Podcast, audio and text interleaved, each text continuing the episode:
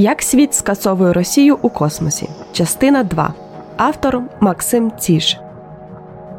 Як і домовлялись, у цій частині святкуємо облом російського військового космосу, приладобудування, а також відчуваємо іспанський сором за поведінку наших сусідів недоземлян на міжнародній космічній станції. І цікавимось, коли вона закінчиться. Космічні проблеми для військового космосу. Військовим штучні супутники Землі потрібні переважно для двох цілей зв'язок і розвідка. І для цих, і для всіх інших типів супутників необхідною є радіостійка електроніка, адже радіаційний фон на орбіті набагато вищий, ніж біля поверхні нашої Землі. До початку агресії 2014 року частка імпортної електроніки в космічній галузі Росії досягала 80%. Здавалось би, варто щось налагодити з такого виробництва в себе вдома перед тим як починати криваві авантюри. Але цього не сталося, тому можна деколи почути думку, що нам пощастило з розумовими здібностями наших ворогів. І ось у 2016 році Росії вже не вдалося запустити супутники зв'язку нового покоління Сфера В. Встановлені на них імпортозаміщені російські плати збільшили масу апарата на 30% від проєктної.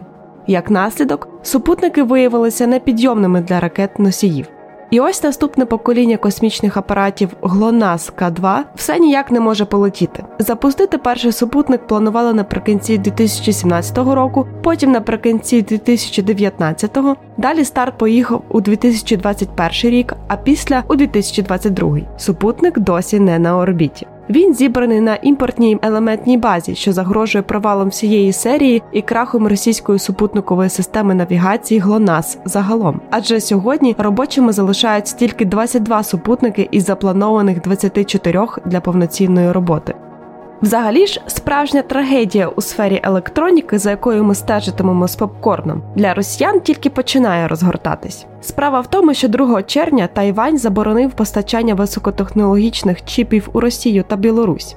Нагадаємо, що в цій невеликій, але сміливій країні зібрано приблизно 80% світового виробництва напівпровідникових процесорів. У виробництві сучасних напівпровідникових інтегральних мікросхем застосовується фотолітографія і літографічне обладнання.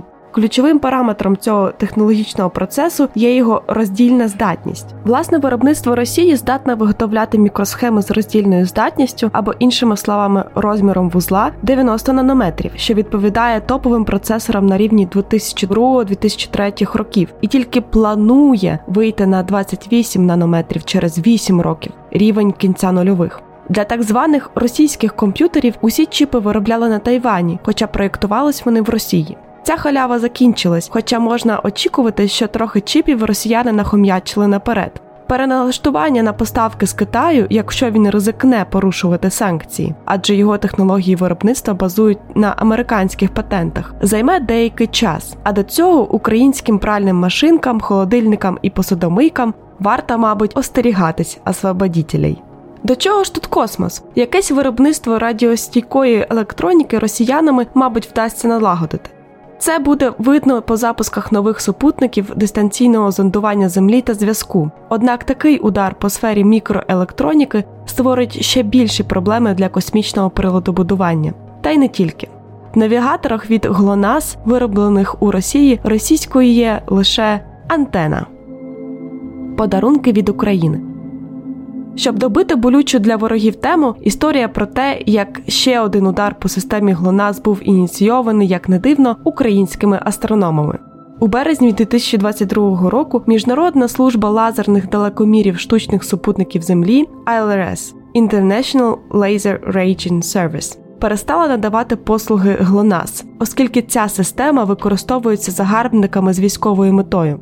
АЛРС це мережа лазерних далекомірних станцій по всій планеті, що допомагають дуже точно визначати координати, а в деяких випадках і орієнтацію супутників. Такі вимірювання відбуваються за таким самим принципом, як діють лазерні далекоміри тут, на землі. Достатньо точні годинники вимірюють різницю між моментом випуску променю і моментом, коли він відбитий від цілі, детектується поблизу лазера, завдяки чому можна знайти точну відстань до цілі.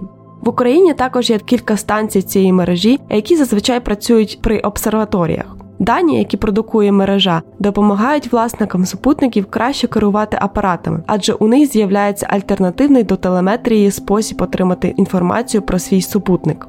Для супутників систем позиціонування такі дані є особливо цінними, адже супутники й самі використовуються для доволі точного на сьогодні визначення координат приймачів вже на землі. Але РЕС ще на початку війни засудила дії Росії та визнала підтримку України. А вже 21 березня НАН України повідомила радісну новину за ініціативи головної астрономічної обсерваторії, на базі якої діє одна із станцій служби, угрупування супутників ГЛОНАС вилучене зі списку об'єктів локації АЛРС. Наслідком для росіян буде ще більше зниження точності роботи їхньої супутникової позиційної системи. Приємно також, що нічого в Росії не виходить і зі справді частково українським подарунком морським стартом, міжнародним консорціумом із Росії, України, Норвегії і США. Перероблена плавуча нафтова бурова платформа стала космодромом, з якої запускались ракети частково українського виробництва. Вигода була в космодрому до екватору, звідки запустити ракету найбільш вигідно. Однак консорціум збанкрутував у 2009 році. Російська компанія S7 викупила цей проект і планувала відновити запуски. Але після початку повномасштабної війни вона відмовилась від розробки нової ракети для нього і звільнила кілька десятків співробітників. Тепер з морського старту тільки дно. Остання соломинка і коли вона трісне. МКС залишається мостом останньої надії між Росією та цивілізованим світом у космічній співпраці. Всі учасники цього проекту надто сильно залежать одне від одного, щоб поспішати бити горщики. Але ще задовго до початку великої війни проти розвиненого світу Росія почала поводити себе зі своїми партнерами по МКС як справжній космічний пройдисвіт. Щоб глибше зануритись в цю атмосферу, пропонуємо краще познайомитись з Роскосмосом та його керівником Дмитрієм Рогозіним тільки мовою фактів. Кілька тижнів тому Рогозін заявив, що російські вчені вже вивчають НЛО. Літо видається гарячим, і через кілька днів бідолага перегрівається вже настільки, що видає таку порцію ненависті до України в Твіттері, за яку його банять. Що, мабуть, квіточки для особи, не раз поміченої за нацистським вітанням.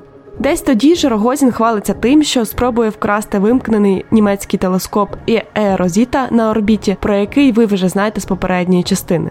Російські вчені заявили, що вони категорично проти наукові дані з вкраденого обладнання не прийме жодний журнал та й світова наукова спільнота загалом, але вони, мабуть, забули, в якій країні живуть. Попри старт неймовірного санкційного тиску в Росії, живуть на своїй хвилі і патентують місячний ескаватор.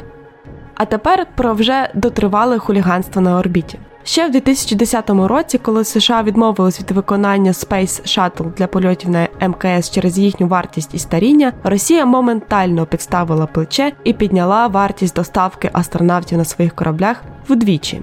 Надійний партнер, чи не так? А далі було тільки наростання. Спочатку жартики про батути, про які ви вже знаєте з минулої частини, майже відвертий шантаж монополію доставки людей на МКС. Потім у 2018 році прогремів скандал із свердлінням з російського космічного корабля. У ніч на 30 серпня 2018 року на станції стався витік повітря, причиною якого була маленька дірка у корпусі космічного корабля Союз. Очевидно, недбалість російських космічних підприємств росіяни пробували видати за підступність американських астронавтів, що зробили дірку на кораблі, пристикованому до станції, де вони самі і жили. У 2019 році на МКС хулігани вироблений у Росії Росії робот Фьодор, антропоморфний невдаха, що спочатку ніяк не міг пристикуватись до станції, а потім найімовірніше призвів до появи тріщин через неакуратне переміщення на станції, і все через свої негабаритні розміри. Наступний інцидент пристукування недобудованого, вибачте, недорозваленого модуля, який Росія вивела у 2021 році. Модуль наука, який будувала 17 років, нештатно вімкнув двигуни після стикування і раптово розвернув МКС на 45 градусів. На щастя, тоді все обійшлося, і МКС швидко повернулась до нормального функціонування. А незадовго до початку великої війни Росія перейшла до дій, які можна характеризувати вже як космічний тероризм. 15 листопада 2021 року держава-терорист знову випробувала свою протисупутникову зброю і розтрощила на орбіті старий радянський супутник Космос 1408. Утворена хмара сотень тисяч уламків відтоді загрожує безпеці МКС, через що станція регулярно проводить маневри, щоб уникнути цих уламків. Востаннє це відбулось 17 червня 2022 року. Ця загроза на роки, і навряд чи істоти, які віддали наказ запускати протисупутникову ракету, цього не розуміли. Всі ці прикрощі є елементами єдиної політики Росії, політики нахабства, хамства і руйнування всього, навіть у космосі.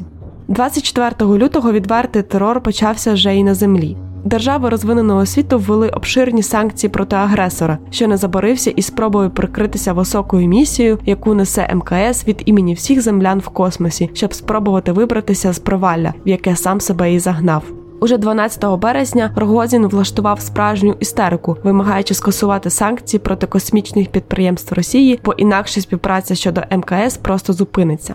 1 квітня дедлайн цієї вимоги минув. Росія не відмовилася від МКС. Сам Рогозін був обережно посланий вслід за руським кораблем. А вже через місяць в інтерв'ю він заявив, що Росія чемно продовжить штатну співпрацю щонайменше до 2024 року. І перехресним польотам астронавтів та космонавтів здається теж нічого не загрожує. Тобто, все це схамство також пов'язане із банальним блефом, бо із закінченням ЕКС пілотована космонавтика в терористів теж може закінчитись. Спробуємо підсумувати цю історію. Залежність від Росії зараз полягає в операціях збільшення висоти орбіти МКС, яка виконується російськими вантажними космічними кораблями. Залежність від Росії полягає зараз в операціях збільшення висоти орбіти МКС, яка виконується російськими вантажними космічними кораблями Прогрес, та в забезпеченні роботи деяких систем на станції, зокрема туалетів. Що ж, достойна роль для великої держави. Однак вже в червні була підтверджена можливість коригувати орбіту і американськими вантажниками Cygnus. Натомість російські модулі на МКС не витримують випробування часом, пропускають повітря, тріскаються, а всілякі рогозіни вставляють максимальну кількість палець в колеса із землі. Останній вибрик розгортання російськими космонавтами на МКС терористичних ганчірок, прапорів так званих ДНР і ЛНР. НАСА засудило це безпосередньо. Здається, Росія зробила все, щоб переконати партнерів, що вона максимально ненадійна. Тож наші сподівання будуть на те, що після 2024 року ситуація кардинально зміниться. Або російські модулі попросять на вихід, або викуплять, або просто виженуть росіян. Чому б ні після того, що сталося на землі? Зрештою, американці, які вклали найбільше в станцію, активно готуються до життя після епохи МКС. На різних етапах втілення зараз перебувають вже три космічні станції: приватні Axiom Station та Bigelow Commercial Space Station і Lunar Gateway, якою займається НАСА. У 2021 році полетів новий космічний корабель SpaceX Dragon 2, який Ілон Маск та його SpaceX розробили всього за 15 років, і майже готовими є два наступні: Starliner від Boeing та Orion від Lockheed Martin, не згадуючи вже космопленери від Virgin. Цивілізований світ впевнено прокладає собі дорогу до космосу. А Росія мріє про перший політ нового пілотованого корабля в далекому 2029 році і про свою нову космічну станцію в 2027 році. Ну що ж, деяким мріям краще залишитися мріями, тим більше, що у мрійника руки полікоть у крові.